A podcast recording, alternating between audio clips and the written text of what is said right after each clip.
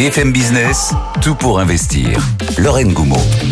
On s'occupe de vos finances personnelles et on va parler de la hausse des taux.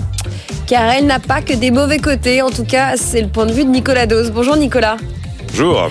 La hausse des taux qui n'a pas que des mauvais côtés, puisque en ce début d'année, eh bien, elle ouvre ce qu'on peut qualifier de rééquilibrage dans la rémunération des principaux supports d'épargne des Français et des Françaises. Qu'est-ce qu'il faut que l'on retienne, cher Nicolas? Alors, dans l'actualité d'aujourd'hui, j'ai retenu trois éléments. Le premier, c'est Bercy qui a confirmé que la rémunération du livret d'épargne populaire, le LEP, passait en février de 6 à 5 Vous allez me dire, c'est pas une bonne nouvelle. Oui, mais enfin, c'est complètement cohérent. Hein. Mm, mm, mm. L'inflation a décéléré. Il est logique que la rémunération du LEP, qui déjà a été super supérieure à ce qu'elle aurait dû être normalement, euh, soit revue à la baisse. Et d'ailleurs, elle reste supérieure à ce que la formule de calcul devrait conduire en théorie. On devrait tomber sous 4,5%. la Banque de France a considéré qu'on allait s'arrêter à 5. C'est un produit d'épargne très populaire, dédié aux ménages qui ont peu de ressources, puisqu'il est sous condition de ressources. Donc, c'est une manière de préserver leur pouvoir d'achat. Et donc, avec 5% et une inflation qui se dirige sous les 3%, il est clair qu'aujourd'hui, c'est un produit super rentable. Et objectivement, si on est éligible au LEP et si on a la possibilité d'y mettre un peu d'argent tous les mois, il faut y aller. Absolument pas hésiter. Le LEP est un bon produit. Le deuxième élément d'actualité que je retiens, c'est que en août dernier, on nous annonce alors là, on a lésé les détenteurs de livret A. Le gel à 3% du taux du livret A. À ce moment-là, le détenteur de livret A est lésé. Il n'y a aucun problème. Mais là aussi, la roue tourne parce que quand on gèle le taux, la contrepartie, c'est qu'on le laisse geler à 3% pendant 18 mois jusqu'au début de l'année 2025. Ce qui veut dire qu'à un moment où l'inflation va probablement repasser sous les 3%, ce livret A qui coûtait de l'argent, tout d'un coup, va à nouveau rapporter de l'argent. Donc c'est la revanche de ce produit qu'on dit parce que c'est un peu un abus de langage, le produit préféré des Français. Et puis évidemment, là je viens de vous citer deux livrets d'épargne réglementée qui ont quand même tous les deux un atout unique en France, c'est que vous ne payez pas d'impôts. Alors bien sûr c'est sans risque, bien sûr c'est de l'argent parfaitement liquide, donc disponible à tout moment, mais c'est totalement exonéré d'impôts.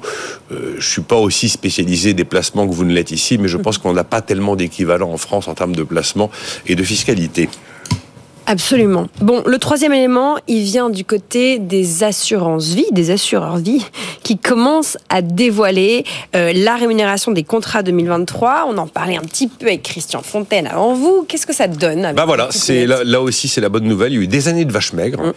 et, euh, et, là, eh bien, on commence à avoir le retour en grâce de l'assurance vie et des fonds en euros, euh, parce que la montée des taux, ça entraîne la hausse des rendements et donc de l'assurance vie. Et donc plusieurs acteurs sont en train effectivement de donner leur rémunération rémunération des contrats en euros pour 2023.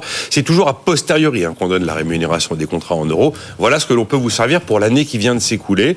On est sur une moyenne qui va de 2,5 à 2,7%, mais il y a des réseaux euh, qui ont réussi à afficher du 3%, même plus. Mm. Alors je ne vais pas donner leur nom parce qu'il n'y a aucune raison de leur faire de la publicité, mais certains sont à 3,1, 3,5. Il y en a même un à 3,7 et la fameuse affaire, euh, traditionnellement très, très bon payeur, probablement euh, sera détrônée en 2023. Il faut dire que l'année 2023, ça a été une année de concurrence terrible du livret A pour l'assurance vie. 2022-2023, on a eu deux années de décollecte quand même de l'assurance vie à cause de la concurrence du livret A. Et donc, en fait, ce qui s'est passé, c'est que les assureurs savent bien qu'il y a un moment, il faut payer. Hein. Mm. Parce que sinon, qu'est-ce que, qu'est-ce que font les gens rationnels Ils s'en vont. Et quand vous avez tout d'un coup un mouvement massif de gens qui décident de prendre leur argent de l'assurance vie pour le mettre ailleurs, ça pose quelques problèmes de liquidité, pour le dire très poliment. Mm, mm. Même si on sait qu'on a un article dans la loi Sapin 2 qui pourra, sur décision politique, euh, freiner, bloquer complètement les retraits pour éviter qu'il y ait des problèmes de liquidité. Donc ils ont puisé dans leurs réserves. Il y a eu des gestes commerciaux, il y a eu des promos. Bref, on arrive à des rémunérations qui recommencent à être séduisantes. C'est quand même, je rappelle les montants de l'assurance vie en France, 1920 milliards d'euros quand même juste monumental. Livret A et LDDS, on doit être à 500, 600 milliards d'encours. L'assurance vie, ça reste le, navire amiral. Là-dessus, vous avez 1380 milliards d'euros, c'est du fonds en euros. Donc, principalement, vous détenez euh, de l'OAT, de la dette publique de la France. Et puis, euh, il y a 540 euh, milliards d'euros, c'est l'unité de compte. Alors, mieux rémunéré, mais plus risqué, parce qu'on y trouve des actions, on y trouve de l'immobilier, on y trouve du capital investissement. Mais enfin, on voit quand même que ce contexte qui rend l'immobilier, l'achat immobilier si compliqué, il a aussi des bons côtés pour l'épargne populaire.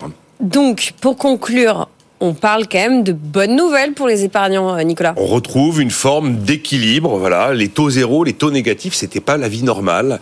Et donc ça, c'est une bonne nouvelle. Mais on voit que ça a mis du temps à s'installer. Euh, en fait, je parle de l'assurance vie qui va proposer du, du 2,5, 2,7 en moyenne. Euh, pour retrouver des rémunérations comme celle-là, il faut remonter en 2014. Ça mm. prend 10 ans quand même. Hein. On a eu une sacrée période où les rendements de l'assurance vie ne cessaient de reculer. Alors on pourra poser la question, ici, c'est pas vraiment l'objet parce que vous en parlez très souvent, mais où mettre son argent en 2024 à un moment où justement les taux devraient commencer à baisser.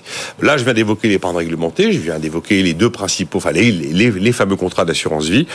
Euh, il y a des produits aujourd'hui qui sont intéressants. Les contrats à terme sont vraiment des produits qui cartonnent. La pierre papier, vous en parlez tout le temps sur les, les, SCPI, bien sûr. Je me demande ce que va pouvoir faire le marché des ETF, les trackers, donc qui suivent un indice boursier euh, qui est pas un produit grand public, mais eh ben, vous pourrez nous écouter dans 50 ben minutes. On aura la réponse. Je vous écoute. Bon, il y aura toujours sûrement un peu de spéculation sur des produits euh, très spéculatifs, justement, qui sont les cryptoactifs. Et je dis bien cryptoactifs. Et puis, il faut toujours avoir en, ligne de mire le PER, le plan d'épargne retraite, qui a été, euh, qui a vu le jour avec la loi Pacte et qui connaît franchement un, succès assez fulgurant. Donc voilà, il y a des, il y a des solutions. Mais là, je l'ai fait très court parce qu'après, je vais empiéter. Après, on va vous embaucher dans non, cette non, Non, mais après, je vais empiéter sur vos expertises. Surtout que je dis toujours, je suis pas un journaliste placement. Mais voilà, les taux, la hausse des taux, ça n'a pas forcément que des mauvais côtés. Merci Nicolas Dos pour ce décryptage de la hausse des taux qui n'a pas que des mauvais côtés. Cette chronique, comme l'ensemble des euh, contenus animés par Nicolas Dose, est à retrouver en replay, en podcast et puis aussi sur YouTube si vous voulez réagir et participer à la discussion.